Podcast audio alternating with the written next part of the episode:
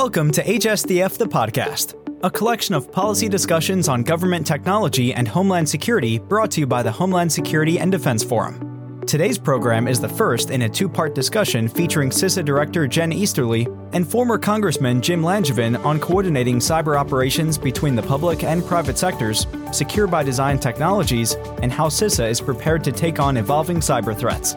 This program was recorded in conjunction with the HSDF Policy Symposium, The Evolution of Federal Cybersecurity, on June 21, 2023.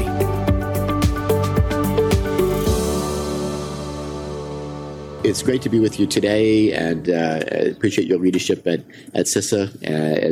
I'm proud to have worked with you over the years and also be a proud member of the CISA Advisory Board now that I've left Congress. I'm a recovering politician. So. I should just say at the outset, thank you so much for your leadership, your partnership, and everything that you did to really pave the way for national cybersecurity, federal cybersecurity. And I'm very grateful that you're continuing to serve with CISA on our advisory committee. So thank you. Absolutely. My honor. So I thought, we'd begin by just talking about how CISA has evolved over the years. So you're about 5 years in now, and the role it plays in defending the .gov, and then its importance of working with the private sector, especially private sector critical infrastructure. I've often said that in government we have U.S. Cyber Command and working closely with NSA and, of course, defending the DODIN and the .mil network. CISA is responsible for protecting the .gov network. And then you have really the .com world, including all private sector critical infrastructure, where all the bad things could happen. Right. But we don't have a director or a general in charge of protecting the .com world. And private sector really needs an effective government partner in order to really thrive and stay cyber secure. And that's, where CISA comes in. So I wanted to just kind of turn it over to you to talk about, how CISA has matured and right. its role working with private sector. Yeah. So I'm sure folks here have a little background, but I'll go ahead and give the thumbnail sketch anyway. So 4.5 years old, we were established in November of 2018, and we play probably three critical roles as relevant to this discussion. First, we were set up to be America's civilian cyber defense agency. As you mentioned, we have U.S. Cyber Command set up in 2009. So we play that role for the .gov as well as for critical infrastructure. The second role that we play is as the operational lead for federal cybersecurity, the .gov specifically, for what's called the FSEB, the Federal Civilian Executive Branch. And then finally, a role that was written into the CISA statute as the National Coordinator for Critical Infrastructure Security and Resilience. And that's where we're working with the private sector as well as the sector risk management agencies to ensure that we have an ability to manage and reduce cyber risk. So altogether, our mission is to lead the national effort to understand, manage, and reduce risk to our cyber and our physical infrastructure that Americans rely on every hour of every day. And I'm sure everyone in this audience knows, but sometimes when I talk about critical infrastructure, people take it as a very technical term, but as I explain, it's really how we get our water and our power and our healthcare and our transportation and our communications. And so it really is the systems and networks that we rely upon every day. And as everybody knows, the vast majority of them are owned and operated by the private sector, which is why the role of CISA as a partnership agency and largely a voluntary agency, one that every day works to create trusted, valued partnerships through transparency, through responsiveness, through our expertise and all of our technical assistance.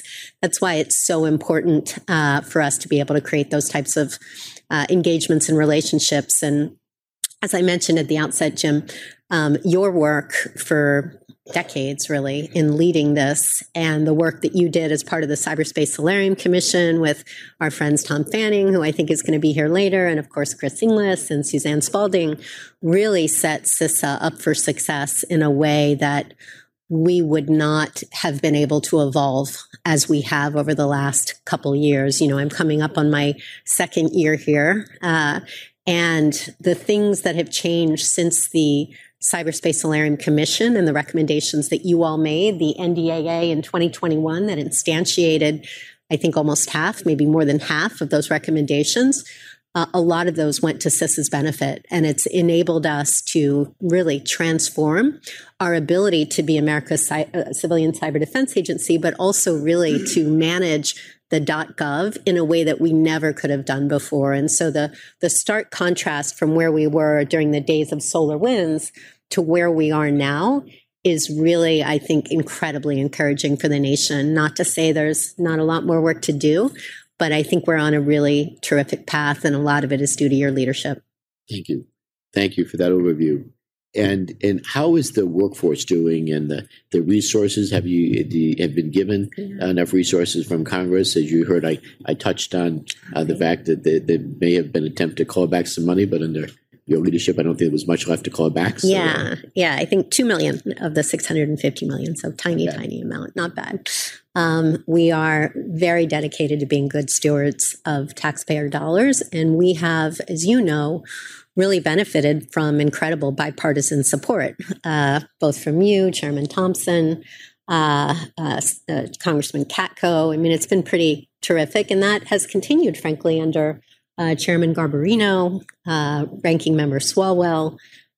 Certainly, we have continued to get the support that we need. With respect to the budget, as you mentioned, the first time, the FY24 budget was the first time where the president's budget request was actually over the FY23 enacted, where we had, I think, about 300 plus million more than the last budget request.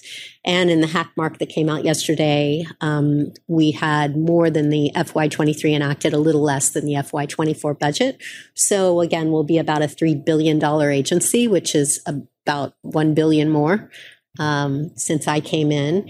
And I think we've been doing what the Congress would hope we would do with that, which is helping to defend the nation in cyber, build the trusted partnerships, and then perhaps most importantly, because at the end of the day, people matter more than anything, ensuring that we are bringing on the right talent. And I'm really proud that over the past 2 years, we've hired almost 1,200 people on the team, which is pretty incredible, and some really, really amazing talent. And we've done it in creative ways. Obviously, we're using the cyber talent management system, but we've also built a culture, I think, that attracts some of the best talent. We have flexibility in how we manage folks.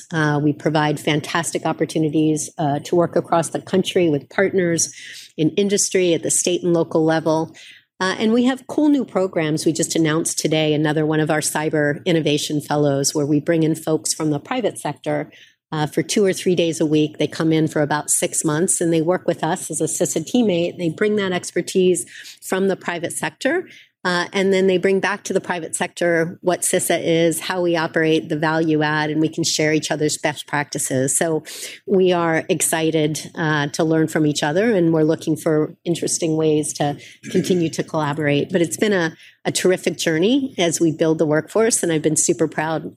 The last thing I'd say is, the field is actually, I think, one of the most exciting things about CISA, and that's the growth of our cybersecurity advisors, our cybersecurity state coordinators, our protective security advisors, who are out in every state working with on the front lines of industry, but also working with state and local, working with election officials.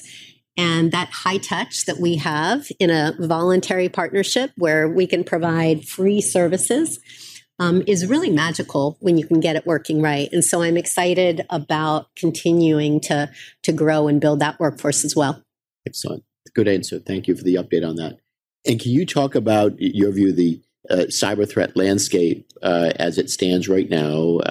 I know that there had been some high-profile cases where CISA, working with federal partners like FBI, had real value add with combating things like ransomware and such. But can you give us an overview of the cyber kind of threat landscape that we're facing right now? Yeah, absolutely. I mean, on a day-to-day basis, it really is these types of crimeware, ransomware threats that we worry a lot about, we work on. The Joint Ransomware Task Force that came out of the CIRCIA legislation that you mentioned, we've stood that up. We asked FBI to join us as a co-lead. We've implemented the ransomware vulnerability warning pilot, which helps us to reduce the prevalence of ransomware around the country for everybody that signs up for our vulnerability scanning. And we've also put in place the pre-ransomware notification initiative, which is one of the really exciting things based on the trusted relationships that we've developed with researchers and with threat intel partners and industry infrastructure teams. We'll get tips on ransomware being deployed but not yet activated. And so based on the relationships that we have in the field with some of those field forces, we will call to let them know you have ransomware on your system, and that sometimes in many of the cases prevented them from actually having their worst day. And my friend Jamil Farshi, who's the CISO of Equifax, actually did a good post on this. And so things like that, where we can use our trusted partnerships that we have and then use our field forces to do the notifications and make a real difference to prevent a ransomware attack, that's a terrific day for what we can do at CISA. So the day-to-day is ransomware. But at the end of the day, the threat that I am most concerned about is China. And you only need to look at the intelligence community's annual threat assessment, which very clearly talks about the threat from China in terms of their cyber capability. And I would recommend that everybody take a look at it, because it was a pretty stark warning.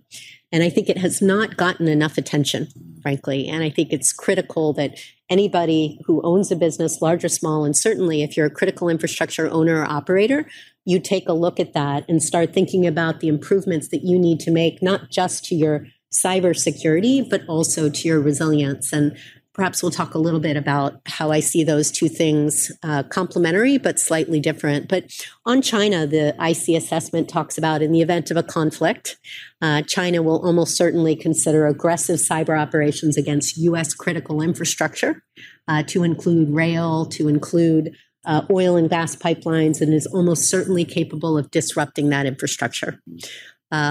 Folks will know that a couple of weeks ago, Microsoft put out a blog about an actor, a PRC cyber actor, which they called Volt Typhoon.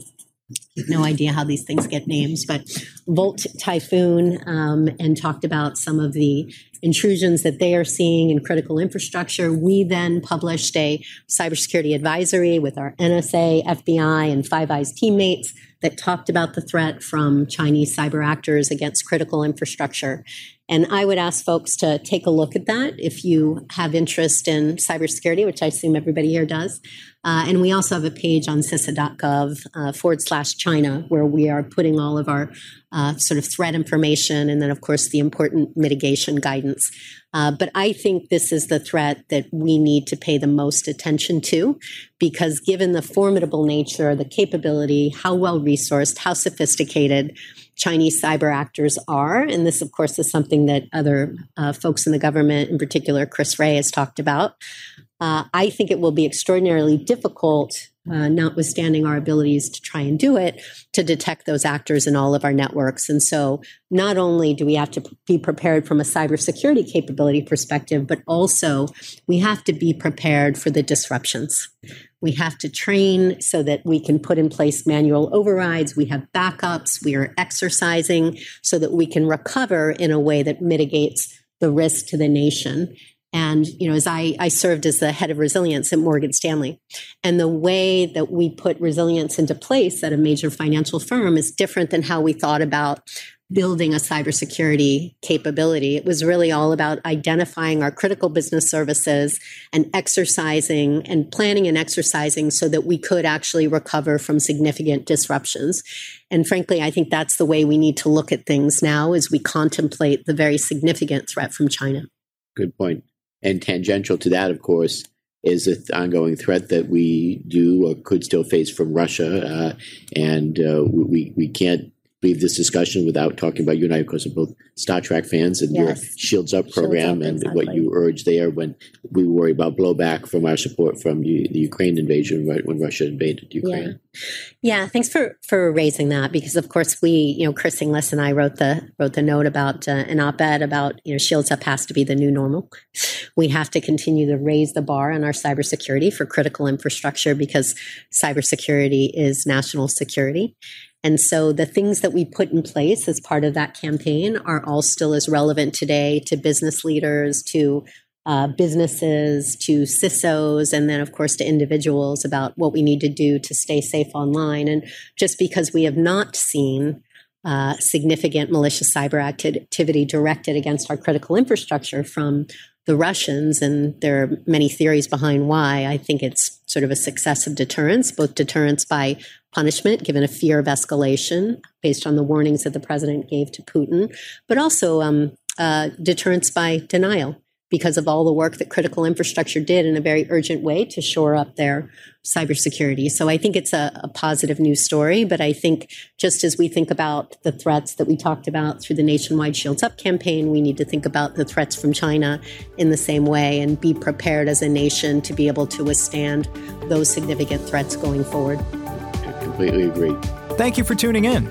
You can follow HSDF the podcast on every major podcast platform. Visit hsdf.org to learn more about the Homeland Security and Defense Forum and HSDF the podcast.